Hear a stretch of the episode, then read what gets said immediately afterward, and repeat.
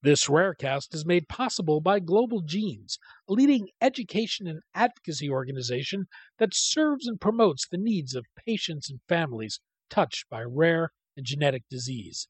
Since 2009, Global Genes has been building awareness, developing patient focused education and advocacy tools, and funding patient care programs and critical research. To learn more, go to globalgenes.org.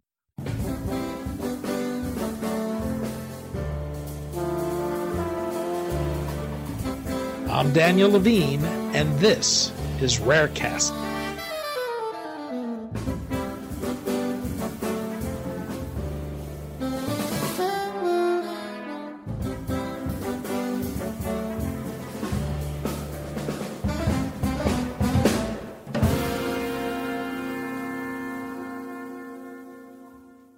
The Yaya Foundation recently achieved a milestone in advancing towards treatments for 4 H leukodystrophy when it successfully developed a mouse model. It reflects a broader effort that has allowed the organization to drive towards the development of a gene therapy to treat the rare neurodevelopmental condition. We spoke to Ron Garber, co founder and board president of the Yaya Foundation, about 4 H leukodystrophy, how the organization built a research agenda, and the rapid progress it's made.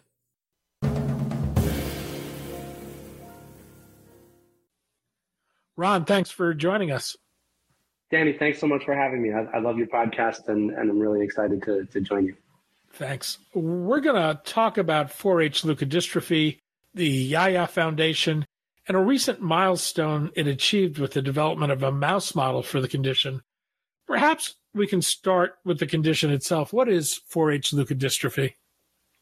Yeah, 4 H leukodystrophy or, or POLR3 related leukodystrophy, as it's also known, is a, a disease of, of myelin in, in the brain and, and in our neurological system. And it's a you know genetic neurological disease um, eh, that's autorecessive. So we inherit it via our parents. If our parents are a carrier of a genetic difference that that leads to it, we have a one in four chance of of being affected by the disease. And it, it effectively means that for people who are affected, they don't develop myelin properly during a critical phase of development.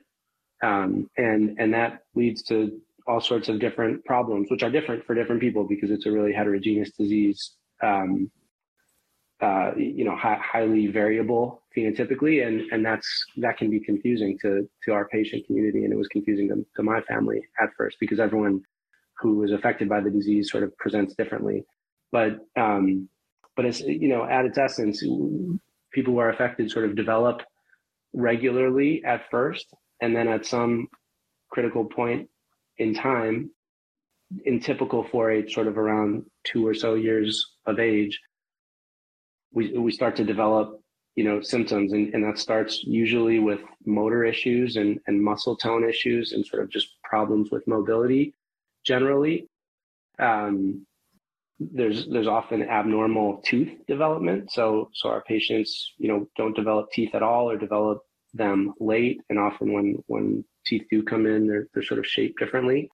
Um, later in life, there are endocrine symptoms. So our our kids have delayed puberty or sometimes no puberty at all, and and and then ultimately kind of respiratory and feeding issues. Um, you know, and, and all of that sort of declines over time, slowly in the case of, of normal 4-H, um, rapidly in the case of my daughter's condition and, and other patients like her. And, and sometimes we're learning really, really slowly um, for, for people who are affected by the disease and, and live well for, for a long time, but then have sort of motor issues show up later in life. Um, so, so, you know, very different for different people, but that's sort of 4-H leukodystrophy in a nutshell. You were thrust into the world of rare diseases when your daughter Yaya was diagnosed with 4 H leukodystrophy when she was just eight months old. She died at 13 months. How did she come to get diagnosed, and what were you told about the condition when she was diagnosed? Yeah, it's a, it's a great question um, because eight months and 13 months, that it doesn't seem like a, a long time. Um, but it's a it's a lifetime, literally, and uh, and it, it, certainly felt like a lifetime then. And uh, so I, would love to just talk about Yaya for for just a moment. Uh, you know, just as a person, she she was our our firstborn. Uh, she was a lovely little kid. Um, you know, when we when we came home from the hospital, we were sort of just you know tired, uh, happy new parents. Didn't know that anything was wrong, and and um, and Yaya was just a really special kid. She was loving, sweet. Um, she loved being kissed on the cheek. You would kiss her on the cheek sort of rhythmically, and and she would kind of act like she didn't like it and look away, um, and play hard to get. But then if you didn't do it on the rhythm, she'd look back like, "Hey, where are you? Come kiss me again." Um, she loved being held. She loved her friends. Uh, and she was tough. She was strong. She faced a lot of challenges that I'll, I'll talk about more in a second. And, and, and really was up to them. Um, you know, she, we would play or do physical therapy and she tried so hard to lift her head up, to stand with support, to sit, um, to look at different things, all these things that we, that we take for granted, but that were for her really, really hard. And, um, and she was just a, an amazing person and, and I miss her and um, and I'm really I'm really grateful for her, and and you know what what she is and what she was in in my life and my wife June's life. Um, you know, the, as far as her diagnosis and our kind of journey to get there, and what we were told when she was diagnosed. Um, you know, when I, I said we came home from the hospital and everything was normal, around six weeks after she was born, June and I started to to become concerned. She wasn't smiling, and um, you know, usually you smile between four to eight weeks or so, and and um, you know, we started talk to talking to like primary care physician, our first primary care physician at that time around around our concern, and you know, I think like a lot of parents in our disease community and others, you know, initially like the primary care physician wasn't really interested, didn't share our level of concern. Um, uh, probably thought, you know, just a couple of over concern, overly concerned new parents. But, but I think beyond the smile, June and I each kind of developed independently concerns um, about, you know, hey, Yaya seems like different and and struggling a little, and um, and and we, we, there was a sort of the, the beginning of the diagnostic odyssey was just us sort of raising our hand or kicking and screaming and saying, hey, listen to us, we, we think there's a problem here and, and we need to do something about it. And I remember our physician at the time saying something like, you know, I'm 90% not worried. and, and, um, you know, imagine, imagine, you know, to, to her, like, you know, 90% to, to, to parents, uh, 10% is, is a big number. Uh, and so we really drove like, hey, can we see a neurologist? Can we see an ophthalmologist? Because we, she, some eyesight issues. Um, and and okay fine you know and and so that that would kind of led us into the next phase of being followed by neurology and a brain mri that showed up normal and some genetic testing um, not not sequencing but kind of microarray testing uh, that that came back normal. Uh, and and we had sort of between two months and eight months you know just her her slide really starting and she was having problems with tummy time and normal developmental stuff and started to, to develop feeding issues. And, you know, us not being able to do anything about it because we didn't know what was wrong. And when she was about six months old, we we asked, can we see a gastrointestinal doctor, a GI? And and I didn't even know what that was, but my dad said like, hey, you guys should see a GI. And um, and so we asked our primary care physician, said, sure, you know, why not? And we got a swallow study scheduled. It took like three weeks to get a swallow study scheduled because we just couldn't get on the calendar. I think I called three times to get to get it rescheduled and pulled forward. And um, and and she failed that swallow study. And we, you know, what we thought was uh, uh, you know, in and out checkup so became a three week hospitalization. Um, and and you know surgery to have a feeding tube and you know some some scary stuff while we were in the hospital that unlocked the availability of exome sequencing for us and so you know we like insurance wouldn't pay for it before then, and this was seven years ago. So I, I, I hope and, and, believe that exome sequencing is more accessible now to people like Yaya and people families like ours. Um, when she, when that exome sequencing came back, you know her genetic differences were were identified, and and you know I'll never forget the day we met with our geneticist and, and told us Yaya was affected by 4-H. He gave us two scientific journal articles um, you know, that we had to try to read on what was then, you know, the, the hardest day of, of our lives and kind of figure out. But at that time, they didn't really, he didn't really tell us what to expect. I mean, we were in, in that appointment. I remember talking about, you know, what we should do when she reaches sort of the age of puberty and we need to think about, um, um, initiating puberty via medication and sort of like a long time horizon. Um, and, and when we read those journal articles again and again and again, trying to sort of learn about the condition, what we saw was, you know, the the the, the cases in the journal articles presented later, like 18 to 24 months. Yaya was presenting at six weeks or even soon, or even before then, and didn't make sense to us.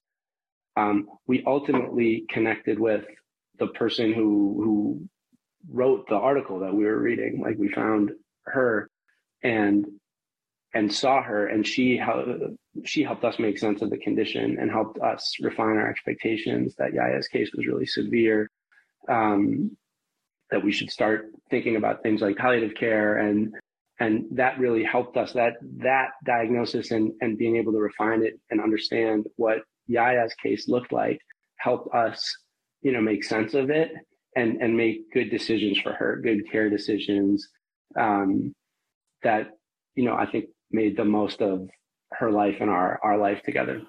How did you go from the experience with her diagnosis and, and her death to create the Yaya Foundation? When when Yaya died,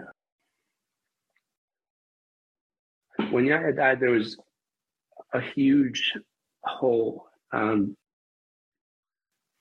sorry, Dan, give me just a sec here when Yaya died, there, there was a huge hole in in um, in our lives. You know, like literally, there there was a huge hole. We spent so much of our time and energy and care and love, you know, just just taking care of her. By the time she died, uh, her care had just become really involved, and and we spent so much time um, it, it, every day you know, m- making food for the the feeding tube and and uh, physical therapy and music therapy and, and just all these things. So there was there was a huge hole, um, but but really spiritually there was a big hole too. Um, you know, I, we wanted to continue to be her parents. Um, we wanted to continue to give her life meaning, and and most of all, we just we didn't want to accept that that this was like a thing that could happen to kids like Yaya and, and to other parents. Um, but before Yaya was diagnosed, neither June nor I knew of anything about rare disease. You know, probably didn't even know that rare disease was was like a thing. You know, a, a sort of a category in in the healthcare world. And you know, we had always thought that you know you get you, you, you figure out what the, the condition is and, and then, you know, there's a, there's a medicine or, or something you can do about it. And maybe that that's overly simplistic, but, but we certainly thought that when Yaya, when we got to a diagnosis, there'd be something we could do to help her. And certainly that we'd understand what the condition was and what to expect and what we could do to, you know, mitigate the effects. Um, that wasn't the case for us and and we wanted to to change that for other people like Yaya and other and other parents like us. So for, for a year or two we you know we were sort of struggling to just move forward with our lives in general and, and grieving Yaya um, but thinking about you know what can we do what can we do to help other people like her? And and um, and ultimately uh, we learned of a of a matching grant opportunity just for, for any nonprofit contribution. And we thought, you know, oh, this is this is you know the the sort of trigger what we need. And I think it had a like a one month sunset on it. So that was really the catalyst for us to hey, let's let's raise a little money. We'll get this match, and we can sort of leverage that to, you know, start bringing other people in and start talking to scientists. So so we did that. We found a friend to help us get 501c3 tax status, and um, and we we you know learned about that as we did it and sent it into the IRS, got tax status back, and and and we also in parallel reached out to like two other families that we had found online uh, that were doing a little bit of fundraising themselves. A, a, family that that was running a golf tournament and a family that had done a dinner fundraiser and said, "Hey, you know, we've raised a little bit of money. I think if we put our heads together, you know, the the sum will be greater than the whole of of its parts, and maybe we can attract you know the attention of uh, of some larger funding sources and and get some stuff done together. And they were in, and and uh, we were kind of off to the races after that. The foundation's mission, in part, is to accelerate and support research that will lead to the development of a therapy and cure for patients. As part of this, you established the 4-H leukodystrophy collaboration network. What was the vision for that? Yeah, the the vision. So when when we started, we had no idea what to do. And and another parent who um, who had had done some similar work, who we were introduced to, said, "Hey, why don't you just send out a request for proposal to a couple of labs, and you can see what comes back, and you can fund you know, something. You can fund the work that you like." And and so that said, "Hey, let's do that." And uh, so we sent out an RFP to the three academic labs that we knew were doing work in 4-H um, in, in Montreal and Amsterdam and in Philadelphia. And two of those labs sent proposals back. And those proposals were, were really confusing to us. Um, basically, one assumed answers to the questions that the second was was trying to that the second was trying to answer. And so we were like, wait a second, do do we need to know the answers that the, the do we need to know the answers to the questions in the second proposal before we fund the first? Or does someone already know the answers to the proposal in the second to the questions in the second proposal and we should just fund the first and, and not waste time? And uh, so we had no idea what to do, which which proposal to fund. And we started calling people and and that's that's when I got in touch with a, a rare disease venture capitalist named Walt uh, at Third Rock Ventures, who I had spoken to when when Yaya was alive, and and when I was trying to you know find something, anything that would help her, and and I asked him kind of what should what should we do here, and and he said, you guys need a strategy. Uh, you shouldn't just be funding one-off proposals. You need a strategy, and you should talk to. I think he said 30 people. You should talk to 30 people and you should come up with a strategy regarding how you're going to attack this. And so we did. By, by that time, I had gotten together a kind of a board of directors for the Yaya Foundation, and we started talking to other patient leaders, other parents, venture capitalists, um, some some pharma biotech drug developers, and we learned of work that the Castleman Disease Collaborative Network was doing around collaborative research networks, and we're really inspired by that um, because it was it was a sort of a, a, strategic approach to leveraging you know unique contributions that patient communities can make to bring researchers together and get them working together and to sort of find the right work to support to do together with the limited resources that we have and and then to work together to get it done and share data. And so we started so we started doing that. Um, we we, um, and we'll talk about CZI in a second so I don't want to get ahead of ourselves but but we we started talking to all the researchers we could find on PubMed and had conversations with them over a summer and you know basically found out all the work that everyone was doing and wanted to do and called a meeting got everyone together and, and over two days discussed all of it together and um, and coming out of that, we were able to to kind of come up with a research strategy as a patient community that um, that we're still working today to advance and and support and, and achieve. Well, walk me through that. How did you go about setting a research agenda as someone who didn't know what a rare disease was just months before? Yeah, so so the the you know a, a huge catalyst of our work was was the Chan Zuckerberg Initiative Rare as One program, Danny, and and just as we were thinking, just as we learned about the Castleman Disease Collaborative Network and like, oh, that's what we should do. Well, that you know that's much more uh, uh, effective as an approach than than just the kind of fun one-off stuff. And and we started we started uh, you know just me basically it was just it was me and kind of our board and, and June started identifying people and trying to set up calls with people and plan an agenda for a meeting.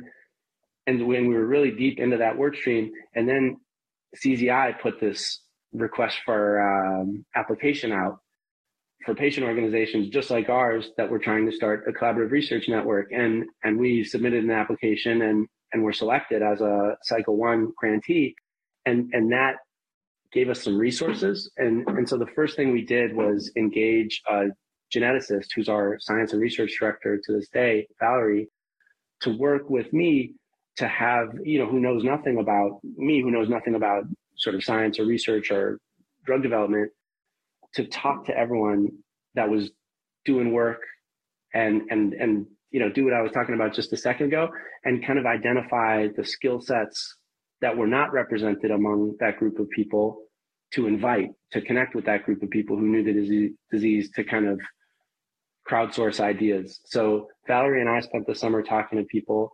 We had that meeting. In parallel, we set up a kind of informal scientific advisory board and and Walt was on that together with a, a clinician researcher and another um, biotech venture capitalist, Tom, and they sat in on the meeting with us, and we we set up the meeting so disease experts spent the first portion of the meeting talking about the disease. Then everyone that was doing work in the disease talked about the work they were doing and then a few key therapeutic uh, uh, experts in a few key therapeutic modalities that we thought could be helpful in our disease. So cell therapy, gene therapy, um, uh, small molecule talked about work they were doing. And then we spent some time like just debating what's, you know, what's all the stuff we would do if we could, if we had the resources. And, and parents and patients were there too.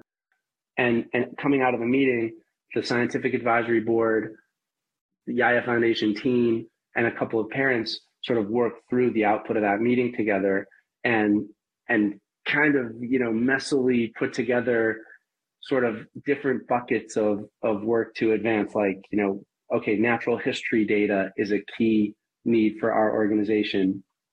Gene therapy cell therapy small molecule are all therapeutic modalities that are interesting and gene therapy seems to be the furthest furthest along, and this you know, and sort of has the the project specific projects identified that can move the ball forward.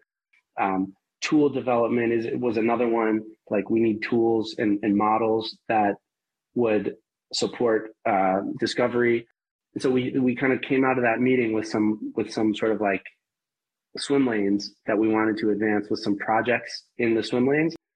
And you know, we had kind of a, a finite number of resources and and just debated as a group you know where to where to put those resources towards projects that we identified in that in that strategy you mentioned CZI. This is the Chan Zuckerberg Initiative's Rare as One program you're referring to.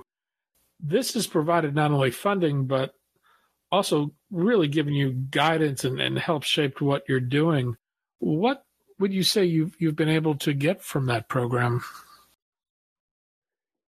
So so pre CZI, it was the Yaya Foundation was mostly me late at night after a long day of work and putting uh, my you know my two our two living children to bed and and you know sending out emails to researchers and trying to move the ball forward. CZI brought funding to help you know, build out that team uh, to, to support that work so that we could, you know, have people working during the daytime too and, and, uh, and, and, and expertise that, that I didn't bring. But more than that, it brought capacity building and networking to the work we were doing. So, you know, we were part of a network of 30 other awesome or 29 other awesome patient organizations. We learned from what they were doing. That informed our research strategy. Um, and it informed like how do we how do we conduct the the scientific meeting that I talked about where we where we tried to set that research agenda. And we, we have 29 other patient organizations to to kind of kick ideas off of. And experts from the outside like uh, Chordoma Foundation who had just done a, a, scientific meeting you know just like the one we were trying to do who, and Josh who leads that organization came and presented to our group. And we could ask them questions and um, and and sort of learn from the work he had already done uh, and, and not have to kind of reinvent the wheel. Um, it, it gave us like nuts and bolts resources. So, you know, sure, we all need to be experts in, in data collection and drug discovery and so forth, but like we also need to, you know, know how to run a business, uh, a nonprofit business, but still a business. We, we need to learn how to raise money and have a stakeholder management system and a board of directors and, all, you know all the sort of blocking and tackling and less exciting stuff but fundamental stuff that comes with with running a, a patient advocacy organization and Andra Stratton, huge shout out to Andra, um, like leads capacity building for the Rare As One network and, and just connected us with so many resources and so much learning that helped us do that more effectively. And so between some funding and a team and all those resources, it, it just upped our organiz- organizational capacity so much. Uh, and, and I am so grateful. And, and now a year later, we're a year out of the program and, and we're still just, I think, operating at such a high level. So it's really validation for what that network was designed to accomplish that, you know, we, we came out of that three year cycle operating at, at such a higher level than, than we went into it. The Yaya Foundation was also an early participant in the RareX data platform. How did the organization come to recognize the importance of gathering patient data and the ability of patients to control access to their own data? Yeah, so coming out of that out of that scientific meeting, I mentioned one of the needs that we identified was natural history data. And you know, a, a common way and, and, a good way, frankly, a way that we're still focused on of, of collecting natural history data is working with a, an academic institution to conduct a natural history study in which, you know, typically an academic lab will, will follow patients and gather data and, and, you know, hold on to that data. Um, you know, that's, that's expensive. Uh, it, it ends up often with data being siloed in a particular institution and not being accessible broadly across you know a big community of people around the world who can help. And um, and it and it often uh, leads to patients sort of giving away data and and not controlling who has access to it beyond that lab. And and by the way all that is is important. And and like I said we're working with three institutions now to advance a natural history study just like that it's important um, but it's it's it's probably not enough and and so what we loved about RareX was, you know, it, it's a it's a low cost or for us at the time a no cost way for us to gather critical data. Um, we don't have to become data collection experts ourselves. That it, data collection is is very complicated, and we we're trying to do lots of things and there are 7,000 plus rare diseases and hopefully 7,000 plus rare disease organizations. And it is inefficient for our broader rare disease community for each of us to have to develop deep data collection expertise on our own. And so we just felt like we found an expert. We found someone who could who could help us achieve our goals really efficiently. And then the like cherry on top was our patients control who that data is shared with. Is they control if it's if it's even shared with us as a patient organization, but they have the option. We have the option to share that data with scientists, researchers, drug developers all over the world, uh, beyond just our sort of 4-H community as it exists today. And that was that was really appealing to us because our patient community wanted that data to be available to anyone that could help us. And uh, and so coming out of that meeting, that was one of the the bets we made was putting resources behind working with RareX to to uh, launch a RareX data collection program. One of the things you also have been able to do is connect with Genevieve Bernard at the Research Institute of the McGill University Health Center. How did you make that connection and build that relationship? Yeah, so when when Yaya was diagnosed, I mentioned that we got those journal articles. Um, Genevieve had had written one of them, and so the when when Yaya was diagnosed, the first thing I did was, or one of the first things I did was call a, a friend of mine who who had been, you know, just a support through Yaya's life to that point, and who was a doctor and was helping us, you know, get smart and make decisions. And we sent the journal articles to him, and I, I think he had Skyped with Genevieve by the next morning. Um, you know, he's that kind of friend, and she's she she cares that much about about our patient community, and so so she was the person that we went to see um, about a week or so after Yaya was diagnosed, and you know shared really hard news with us, um, but in a in a very kind and caring and compassionate and constructive way that uh, that like I said helped us make good decisions for Yaya. Um, so that's how we initially connected with her, and we we stayed in touch with her as we launched the Yaya Foundation, and and she also helped us connect with other researchers and clinicians and scientists um, that she was working with or that she wanted to work with or bring into our community. And um, and and she's been, you know, she and Nicole Wolf in Amsterdam and Adeline Vanderver and uh, Laura Adang at CHOP and Ian Willis uh, at, at, in in New York have, have just been and Florian Eichler and, and at Harvard have have been like great um, partners for us as we as we try to build out our research community and, and move the ball forward. Bernard's lab at McGill recently achieved a milestone by creating the first animal model for 4-H leukodystrophy. What's the significance of this? Why does it matter? It, yeah, it, it matters because it gives us a couple of things. One, we can we can study a, a disease model is so important. We can study it to learn about the disease. Like we don't know very much at all about why 4-H shows up the way it does.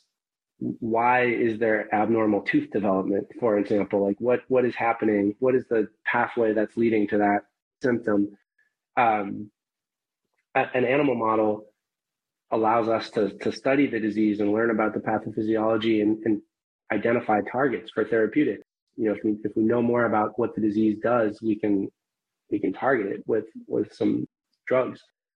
Um, and then it, it also gives us a tool to develop and test therapies. And so, you know, that mouse was was completed. It's being published now in Brain. It was completed um, a, a, little while ago, and and already since the completion of that of that mouse, we're working on testing a gene therapy treatment by delivering a gene therapy to to the the affected mice and and you know trying to refine that therapy and see if it it changes um, it changes outcomes for for the mice and so um, we can do that not only with gene therapy but with small molecules um, maybe with with ASOs and so it's a really important tool that we think will move the ball forward really meaningfully in our in our quest to find a treatment and, and ultimately a cure for 4-H as other patient organizations might want to take similar steps to advance research. Can you give a sense of what it took to get to this point? How much time, money, effort went into developing an animal model, and, and what did that involve? Yeah, I, I, it took a lot of time and, and more money than than we wish for sure. And and I, I want to make sure I answer this question in a way that that isn't uh, scary. Um, or, or like that doesn't feel prohibitive for a, for a you know like someone in the position we were in seven years ago um, you know first of all i'll just say in our case it's a really complicated mouse because you know a, a typical there, there had been previous attempts to to try to develop a mouse model for 4-h and you know, with the with the severe mutation, the the the the model didn't live, and with a normal mutation, it didn't present because mice have have less myelin than people, and so it was just it was hard to develop a a good model, and this model is, more complicated than the usual mouse model, and so it's it was expensive and a couple footfalls. uh, went into it before before you know a successful attempt. Um, and and the reality is like look putting together a collaborative research network and and you know having all those calls to sort of survey the landscape and bringing in partners to assess the, the information and make good decisions about what work to prioritize um, is is time consuming and um, and it's it's taken you know it, frankly like the mouse gene therapy project the first phase of that was a was a four hundred thousand dollar project. You know that's that's not small money for for our small patient communities. And and and you know that's one case. And and there are many things that we as patients and parents and advocates can do. And and you know my answer to this question is just do something. We can all do something. We don't have to raise a million or two million dollars. Uh, you know uh, the road to a cure is like a puzzle i think. And and we all as patient communities can identify some puzzle pieces you know that that fill out that puzzle. And you know even if we had you know just sent out that rfp and funded one of the proposals and done some kind of small scale fundraising coming out of that that would have been great. It would have moved the ball forward for for people in our disease community with a serious need and so in our case it took a lot of time and and you know not a small amount of money and certainly a lot of effort from from you know our, our team and it's just one way to do it. Um, but it's been, I, I will say that it, has been really fulfilling, and um, it's a, it's been a really good use of time and money and effort, and it's going to help people. It's it's enriched my life and and the lives of the people who've been a part of the effort, and um, you know, and it's just it's just one way to to approach it. You, you mentioned uh, you're doing work on a gene therapy now. Who's involved in that work, and where are you in that process? Yeah, so so one of the things we as patients can do is just bring people together, even if even if we're not bringing tons of effort or time or money. And and this question is a great example of that. You know, um, Genevieve knows the the disease really well and had done some work with others on uh, model development, like I said, and um, and also is a great collaborator, I think, and and good at you know identifying where there are needs for for skill sets to be added, and and then you know working to bring people in. And so she and we in that scientific meeting invited Guangping Gao, who's the the president of the American Society of Gene and Cell Therapy, and um, and works at the University of Massachusetts, to partner with her on on the next phase of that gene therapy project. And so they're now working together and they've they've developed a, a capsid and and um, and have even you know are, are starting to deliver gene therapy to the to the model. Um, you know, we it, I think it's hard to say no. It, they didn't. They wanted to say yes. They wanted to work together, but I think it's really hard to say no to uh, a patient or a parent and so one of the things we can do is, you know, if, if there's a skill set missing or a gap, I think we can work together with who's already at the table to identify, you know, the right person or people to, to invite into, into the team. And I think it's, it's really hard for people to say no to people like us. And that's, that's great. We can, we can then sort of fill out the puzzle and, and we were able to do that together with, with uh, Genevieve and Guangping and their teams to sort of couple a, a disease expert with a gene therapy expert, and um, and that that's already moving forward, and and we hope that partnership will be really fruitful. I, I know people who've experienced the type of loss you have could could just be paralyzed by it. And it's amazing to see not only how much you've accomplished since then for others, but also the speed at which you've been able to do that. You've managed to come a long way since the foundation was started just five years ago. What advice would you offer younger patient organizations on what they can do to accelerate progress to treatments and, and even cures? Oh well, Danny. First, I, I appreciate that question uh, because it doesn't it doesn't feel like like a short time. It feels like a long time, um, five years, and and so I appreciate your encouragement that you know that it looks like we've come a, a long way in in a short period of time. So so thank you. Um, you know, look, uh, paralysis and not knowing what to do um, are appropriate are appropriate states of emotion. I think for people who um, are grieving a diagnosis or a loss, and and so I think the first thing to recognize is that it's it's okay to feel that way and and to not know what to do and to not feel like you have the strength to to do anything to to help. And and that's certainly how I felt um, seven years ago when when Yaya died.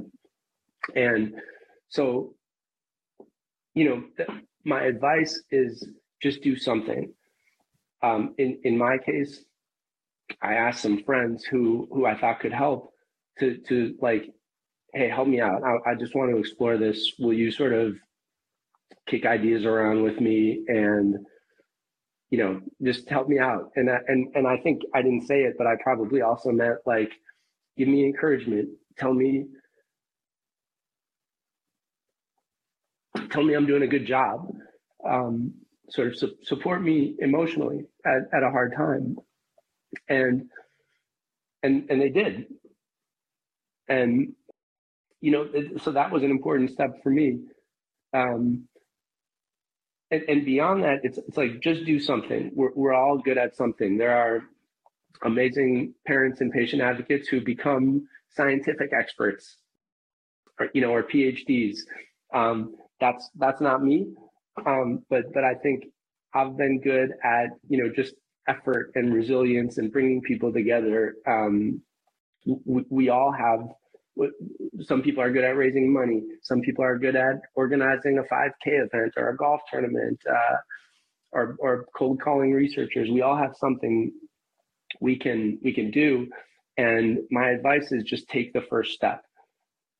For, for me, that first step, you know, turned into the RFP, which turned into you know this problem of which proposal we fund which turned into the conversation with Walt about you need a strategy.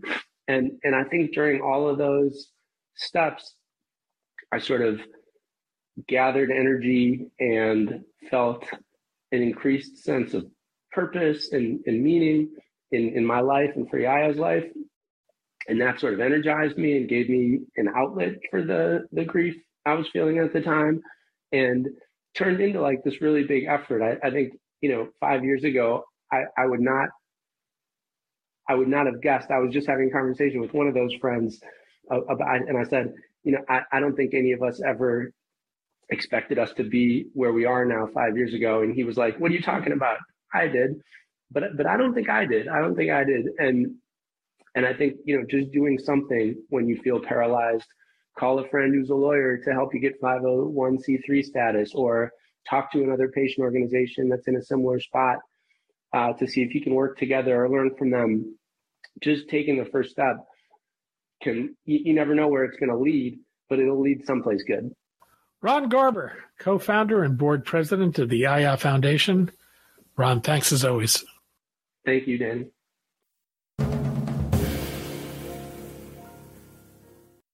Thanks for listening. For more information about rare disease and to connect to the rare disease community, go to globalgenes.org. To keep up on the latest news and trends affecting the rare disease community, be sure to visit raredaily.org. You can subscribe to the Rarecast RSS feed through raredaily.org or through SoundCloud, iTunes, Stitcher, or your preferred podcast manager. The Rarecast is produced for Global Genes by the Levine Media Group. You can also find our podcast, The Bio Report, on these popular podcast sites. Our theme music is composed by Jonah Levine and performed by the Jonah Levine Collective. We'd love to hear from you. Drop us a note at danny at levinemediagroup.com.